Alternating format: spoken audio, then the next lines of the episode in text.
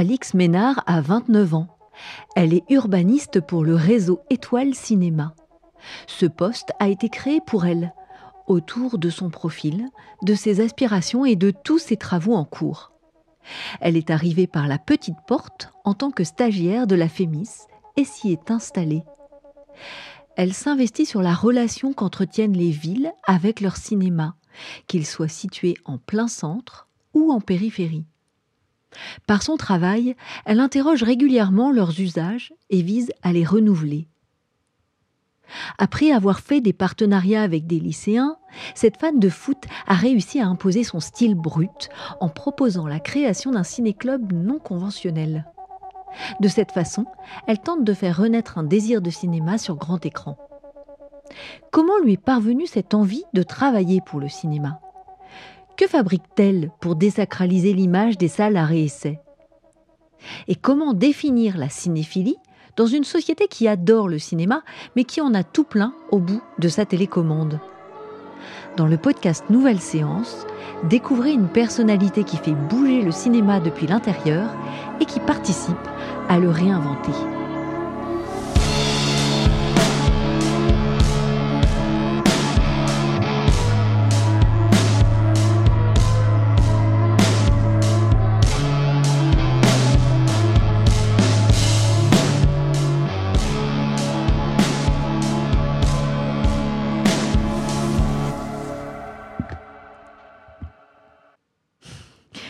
Bonjour Alix, merci d'avoir accepté de participer à ce podcast.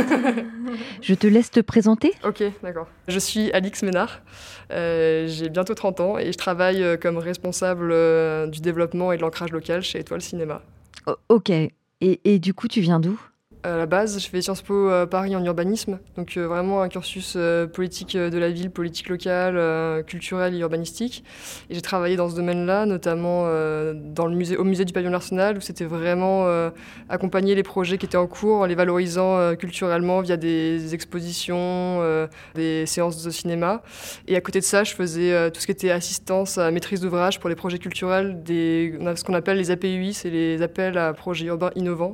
Et c'est comme ça que tu as commencé à côtoyer le cinéma de, manière professionnelle, c'est ça? Plus tard, en fait, c'est grâce à, ou à cause de Céline Sciamma qui est venue euh, faire euh, une présentation de son film Naissance des pieuvres dans le cadre d'une exposition au pavillon Arsenal que je me suis dit que je voulais absolument faire, euh, enfin faire ça, vraiment valoriser les films et les montrer. Et donc, du coup, j'ai tenté la Fémis. Et c'est quoi qui a été le déclencheur vers cette formation spécifique en exploitation dispensée par la Fémis? Je rappelle à, l'auditeur qui nous écoute que cette formation est assez importante, euh, bien que non obligatoire pour devenir directeur de salle. Elle, reste tout, de même extrêmement prisée et reste une gageure de qualité pour un, recrutement. En fait, il y a deux points de départ. C'est Céline Sciamma, c'est clairement ce qui m'a donné le courage en fait de tenter la Fémis. Mais avant ça, euh, je viens de La Rochelle et en fait c'est vraiment important parce qu'il y a un des plus gros festivals euh, de cinéma en France. Et depuis que j'ai 15 ans, euh, je suis bénévole, j'étais bénévole de mes 15 à mes 20 ans au festival parce que vraiment quand j'étais enfant, sur le port en fait il y, a les cinémas où on voit vraiment affluer les gens. Et lors du festival, il y a une queue immense qui cache presque le port. Quoi. Et on voit vraiment que les gens qui vont dans cette salle obscure. Et c'était en plein milieu de l'été, juste avant les francopholies. Et je me disais, bah, moi, c'est à ça que je vais assister parce que les francopholies, c'est très ouvert, on sait exactement ce qui s'y passe.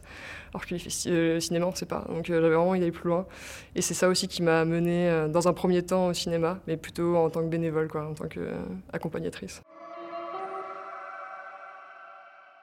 Tout ce que j'ai fait à la FEMI, c'était toujours orienté dans un objectif d'impliquer euh, les habitants, comment, comment créer une cohérence entre le lieu et les synergies du, des quartiers, et puis bon, bah, mon, dada, c'était vraiment les salles à réessayer, comment euh, changer un peu leur perception, euh, notamment auprès des publics euh, jeunes, parce que, parce que bah, l'avenir, c'est nous, c'est nous les, spectateurs de demain dans, ces salles-là. Et, et, donc aussi de savoir quels étaient leurs avenirs en termes de création, pas uniquement de, projets culturels une fois que la salle elle, existe, mais quel type de salle on peut inventer, bah, en m'inspirant bien sûr de, de ce qu'avait déjà fait Agnès Salson avec son tour d'Europe parce qu'en Europe, euh, comme les salles de cinéma étaient moins aidées qu'en France, elles ont dû inventer d'autres modèles. Et maintenant, avec la crise sanitaire, c'est vraiment intéressant parce que ça se développe euh, de plus en plus euh, l'aspect tiers-lieu, l'aspect cinéma ouais, cinéma, lieu de vie, quoi. Et euh, donc, depuis que je suis arrivée chez Étoile Cinéma, où je suis euh, responsable du développement et de l'ancrage local, donc c'est vraiment ces sujets-là euh, aussi, bah, je travaille sur les nouveaux modèles de salles, sur, sur les salles existantes, comment on, les fait devenir plus des lieux de vie, comment on les ancre dans la cité et comment surtout on ne fait pas les mêmes projets selon le cinéma dans lequel on est, dans quelle ville on est. Le fait d'être euh, euh, élu au conseil d'administration euh, des cinémas indépendants parisiens, ça m'a permis de voir que même au sein de Paris, dans les quartiers, on ne fait pas du tout du coup les mêmes cinémas, ils n'ont pas la même histoire et donc ils ne, proposent pas la, même chose et, du coup on est obligé de, réfléchir et de s'adapter et de proposer des, projets toujours mutualisés pour mettre en avant ces salles, mais en même temps qui s'adaptent aux programmateurs, aux directeurs de salle, à la directrice et, au quartier dans lequel il est, il ancré. Mmh. Alors ça, c'est très intéressant parce que on touche un peu au cœur du podcast. Euh, tu le sais, je suis, très intéressée par tout ce qui peut advenir dans les, dans les salles de cinéma, notamment en matière de rencontres. Et euh, je me suis aperçue que chaque projet de salle est étroitement lié à sa configuration, à son territoire. Et, et toi, tout ça, tu le, voilà, tu le sais parfaitement. Ah bien sûr, ben, on ne travaille pas de la même façon dans un cinéma qui est un multiplex à Béthune où, où les habitants ont été privés de cinéma pendant une vingtaine d'années, ils n'avaient pas de cinéma en centre-ville, ils devaient aller en périphérie, une partie de la population n'est pas motorisée, donc on a vraiment une, habitude à recréer complètement euh, un public à, inventer. Et donc euh, tout est à faire.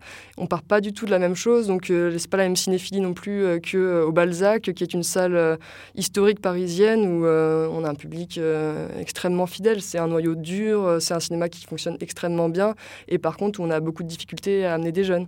Donc, euh, ou encore Biarritz, qui est également une salle historique qui accueille beaucoup de festivals, où une nouvelle population est en train d'arriver, très jeune, très, très axée autour de l'environnement, du sport, et où on va donc euh, réinventer à la fois le bâtiment et la programmation. On est vraiment sur des problématiques différentes à, chaque fois et c'est vraiment bah, c'est ça qui est passionnant en fait, c'est que euh, et c'est pour ça que j'ai envie de travailler avec euh, un groupe indépendant comme Étoile et pas avec euh, des gros circuits. C'est qu'on fait du sur-mesure à chaque fois et on se rend sur les territoires en amont, pendant, on accompagne les équipes pour faire émerger des projets. Quand ça fonctionne pas, on arrête. C'est l'équipe qui sait, qui est au quotidien avec les spectateurs. Moi, j'arrive en amont pour les former, tenter des choses et quand ça fonctionne, c'est super. On leur laisse prendre petit à petit ben, plus de responsabilité sur la mise en place de ces projets et ça devient des choses géniales dont ils s'emparent, ils se sentent responsables et c'est comme ça qu'on fait des projets qui fonctionnent. Mais en fait, là, tu, évoquais justement Béthune. Euh, Béthune, c'est un des derniers cinémas euh, livrés et c'est bien. Je me demandais si c'était une bonne idée de, ouais, de parler de Béthune. Euh, alors Béthune, c'est une bonne idée. C'est un projet très complexe parce que euh, il a été, ce cinéma, il a ouvert juste avant le confinement. Donc on a énormément de euh, de difficultés encore à ramener, à créer un public justement autour de ce cinéma-là. Et c'est un cinéma qui est euh, un multiplex qui ne sera pas classé RSC. C'est le seul du groupe dans cette configuration-là. Mais on va essayer d'apporter euh, des touches d'arrêt d'essai, des touches d'éducation aux images qu'on veut faire développer, faire, faire grandir dans, le futur. Mais on part vraiment de zéro. Donc oui, c'est intéressant d'en parler. À la base, c'est quand même un, cinéma de neuf salles. Donc voilà, tout ce qui est culturel, médiation, c'est des choses qui s'ajoutent petit à petit, en fait, étape par étape. Oui, en tout cas, tu comptes bien l'installer et tu, tu, as vérifié quelque chose Tout à fait. On, bien sûr, sur le territoire, euh, c'est une population très très jeune. Il y a beaucoup de, jeunes par rapport à la taille de la ville, donc euh, euh, il y a une envie de cinéma. C'est juste qu'il n'y a pas d'éducation encore pour l'instant. Donc là, avec le club des où c'est que des volontaires, et avec donc les, la presse locale, on essaye vraiment de faire des projets qui font émerger un peu cette, cette envie de cinéphilie. J'espère bien que ça va se développer dans, le, dans le temps. Voilà, là, ça fait euh, que deux ans qu'on le met en place, mais, euh, mais on sent vraiment une volonté euh, bah, des jeunes surtout hein, d'intégrer ce club, de, de changer de trajectoire. En fait, il y a des jeunes dans, le club qui veulent devenir, qui voulaient devenir RH, qui avaient qui venaient ici parce que c'était le, seul, la seule activité extrascolaire qu'ils pouvaient avoir. Et là, maintenant, au bout de, au bout de six mois, bah, ils veulent faire du cinéma, quoi. Donc c'est chouette et, euh, leurs copains les accompagnent et voilà il y a un truc qui se crée c'est tout petit c'est ça prend du temps mais euh, mais c'est c'est mon engagement de, de, faire advenir ça dans une grosse salle comme celle-ci par exemple. Et, alors du coup du alors attends et du coup je me permets de faire un tout petit bond en arrière parce que tu as cité le travail d'Agnès Salzon Agnès, que j'avais euh, d'ailleurs interviewée au commencement de cette série de podcasts. C'était le, tout premier épisode. Est-ce que selon toi, on pourrait dire qu'elle est une figure d'inspiration? Ah, c'est sûr, hein. je pense qu'il y a des, générations euh, de, de, jeunes étudiants à la FEMIS qui, qui, ont eu une vision de la salle de cinéma transformée grâce à, à ce qu'elle a insufflé en fait et donc qui ont permis de, de, mettre les bases sur des réflexions ou même sur des projets que, que maintenant euh, on mène, je mène euh, par exemple euh, au labo des cinémas indépendants, toute cette envie de faire revenir les et changer l'image des salles de cinéma indépendantes auprès des jeunes, c'est des choses qui, qui ont émergé grâce à des écrits que Agnès elle avait fait donc il y a plusieurs années notamment elle avait été euh, dans, plusieurs villes où il y avait des open screens. Ça n'existait pas en France ou alors euh, de façon très très euh, limitée. Là, on a, on a transposé ce, système, on l'a instauré à Paris. On fait un open screen club itinérant entre, entre une dizaine de salles parisiennes. Et donc, c'est simplement la transposition un peu de, des, des scènes ouvertes, donc du Jamel Comedy Club, dans ce qui existe dans l'humour, dans la chanson, mais qui n'existait pas dans une salle de cinéma, ouverte à tous les formats, donc que ce soit vidéo, clip, court métrage ou son. Et, c'est amateur, euh, semi-pro, pro, enfin tout, tout est... Ça fait vraiment ouvrir la salle, ce qui n'existait pas euh, en fait dans les projets pérennes. On faisait ça par événement de temps à autre, mais là vraiment avec l'open screen, on, va, on le définit sur six mois, il y aura dix séances, et c'est euh, ce type de projet qui en fait pas si compliqué à monter, il n'existait pas avant, et ça c'est Agnès, elle en a parlé il y a huit ans. Finalement, les, les choses qu'elle a évoquées commencent à exister réellement en France maintenant. Hmm. Donc c'est non, moi je pense que son travail, même si bien sûr c'est ça commence à dater, il y a des choses qui ont évolué depuis, il y a encore euh, plein de plein de formes à, faire à faire émerger dans les salles euh, qui viennent de son tour. Mhm. Et du coup, Alix, on s'est rencontrés à Futura Cinéma. Euh, ton projet est d'ailleurs finaliste du challenge. Est-ce que tu peux nous en parler? Avec euh, Robin Pierre, donc, qui est designer graphique et Étoile Cinéma, on, a réfléchi à, créer un festival euh, qui s'appelle Imperceptible et de séances secrètes. Et en fait, là, pour le coup, tout le concept, il est, euh, il est de faire venir les gens sur l'avant-avant-séance, c'est-à-dire de communiquer extrêmement en amont à travers un parcours urbain dans la ville avec des jeux en réalité augmentée qui, en fait, se reprennent l'univers des, films qui seront montrés pendant le festival. Et ça, c'est quelque chose qui est encore un, peu impensé dans le marketing des distributeurs et, et qui, je pense, euh, doit, doit émerger rapidement. C'est-à-dire qu'il y a énormément de films aujourd'hui qui, euh, qui pourraient parler à un public euh, de 15-30 ans et qui manquent totalement leur cible parce que le marketing autour ne donne pas envie, que les salles sont considérées comme des salles pour un public âgé ou un public d'intellectuels avec des films abscons, alors que quand les gens vont voir ces films-là, ils en sortent conquis.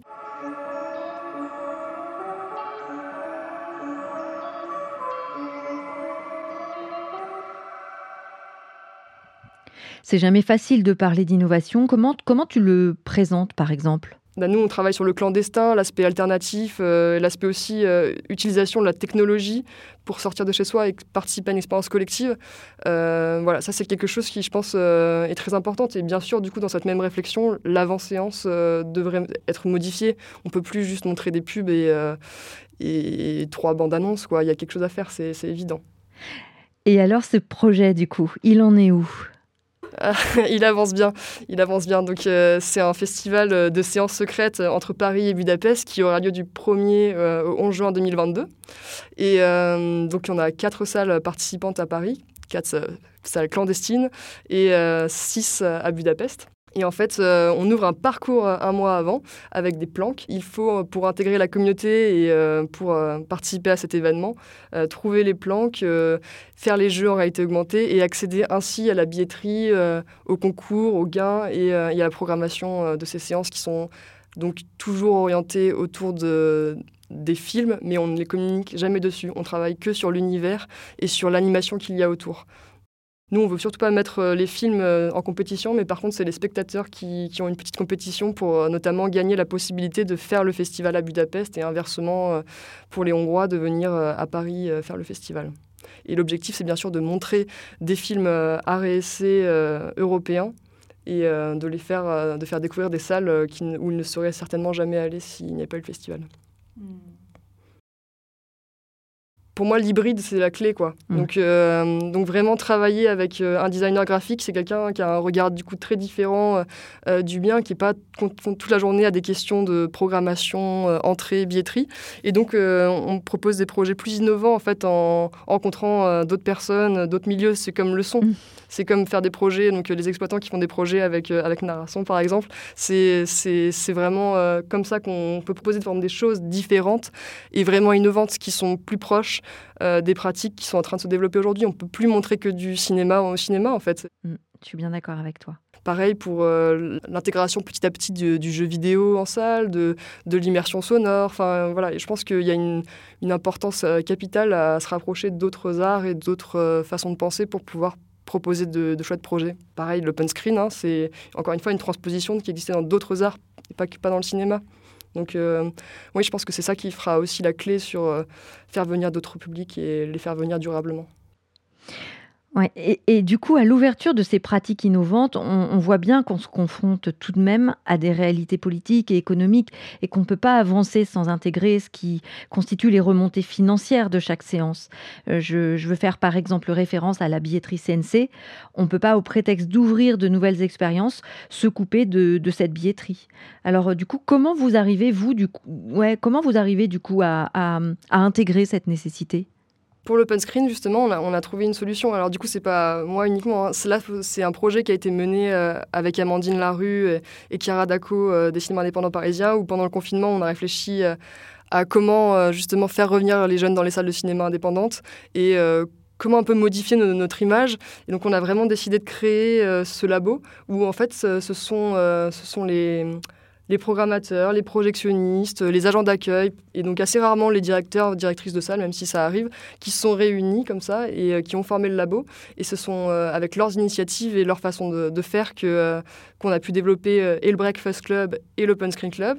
Et donc on a bien sûr réfléchi à cette question de billetterie CNC. Pour l'Open Screen, en fait, on, fait, on demande un numéro de visa temporaire au CNC avant les séances. Donc en fait, on reste dans la billetterie CNC classique au final c'est possible de le faire avec les visas temporaires. Donc euh, voilà, pour ce coup, on, a réussi à, trouver une solution. C'est pas toujours le cas, mais, euh, mais là, c'est possible. Pour les jeux vidéo, c'est sûr que c'est différent. Après, on peut créer du jeu vidéo en avant-séance et montrer quand même un film derrière. Enfin, il y a toujours des possibilités. Et encore une fois, même si euh, la billetterie CNC c'est vrai que c'est extrêmement important et que c'est important qu'une salle de cinéma reste une salle de cinéma. On peut quand même ouvrir quelques créneaux par-ci par-là pour autre chose ça, n'enlève rien. Et puis parfois, maintenant, comme euh, certaines salles euh, ont des espaces modulables, des espaces qui ne sont pas uniquement salles écran, mais plutôt des halls, euh, des, des salles immersives, et eh ben, on, peut, on peut proposer d'autres choses à d'autres moments de la journée. En fait, ce que tu parviens à nous expliquer là, en fait, c'est, c'est, tout l'enjeu de la métamorphose des lieux. C'est sûr, c'est ça la, difficulté, c'est que ben, on, cherchait aussi dans, une, dans une ville contrainte, qui est Paris, avec des salles qui, ont, qui existent depuis très longtemps et donc qui sont euh, contraintes architecturalement de trouver des projets innovants. Donc l'open screen, c'est assez parfait parce que ça ne nécessite pas euh, des, espaces modulables. Euh, mais par contre, pour les autres choses que j'ai évoquées, c'est plus le cas et on va plutôt réussir à faire ça je sais pas, à Hérouville-Saint-Clair ou euh, dans des futurs projets. Par exemple, je pense au projet Étoile Voltaire qui verra bientôt le jour et, euh, où là, on aura, euh, des espaces qui permettront ça. Mais c'est vrai que c'est des choses qui arrivent petit à petit. On en revient à Agnès Salson, elle en parlait déjà il y a longtemps et finalement, ça n'arrive que maintenant. ouais, sacrée Agnès. Oui. C'est notamment pourquoi elle nous fabrique un cinéma tiers-lieu à Toulouse. On est, on, est, on est embêté à Paris, on a beaucoup de problèmes euh, d'architecture, on a beaucoup de problèmes aussi de, terrasses. Si on veut faire, peut pas faire de tiers-lieu si simplement à Paris sur une salle déjà existante ou de faire un lieu de convivialité, c'est plus compliqué. Des autorisations euh, de terrasses euh, extérieures, ça a été possible entre guillemets, grâce à la, crise, à la crise sanitaire. C'était temporaire, ça ne se fera plus. Et les salles de cinéma n'ont pas vraiment profité. Donc, euh, non, non, il faut toujours trouver des subterfuges ou alors faire des partenariats avec les, bars euh, pour essayer de, créer autre chose euh, et de faire de la salle un, réel lieu de vie. toutes n'ont pas la même chance, toutes ne disposent pas d'un café, d'un salon comme le Luminor ou d'un petit espace bar comme le Balzac, c'est sûr. Et donc voilà, il y a des projets euh, qui se créent encore à Paris, mais on a quand même 32 euh, salles euh, de cinéma indépendants qui, sont, qui ont toutes des réalités très différentes et qui doivent faire avec. Donc mhm. c'est aussi une, des un des objectifs de l'association des cinémas indépendants parisiens de réfléchir à toutes ces difficultés et quand même de proposer des projets communs qui les mettent en avant toutes ces salles. Ça donne plein d'idées pour des futurs projets.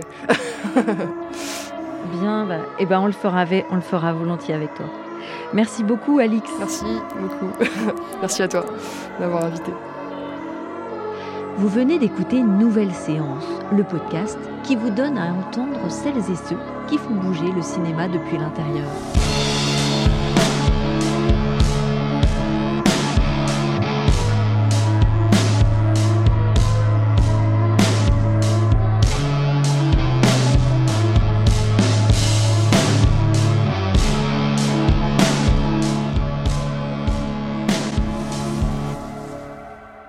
Le mois prochain, je vous retrouve pour un nouvel épisode autour de Luce Grosjean. Accrochez-vous parce que Luce ne dirige pas de salle, mais c'est une de mes rencontres et je suis sûre qu'elle va vous intéresser. D'ici là, j'ai une faveur à vous demander. Si ce podcast vous a plu, aidez-moi à le faire connaître. Envoyez-le à un ou une amie, à un médiateur ou une médiatrice culturelle. Merci pour votre écoute et à bientôt.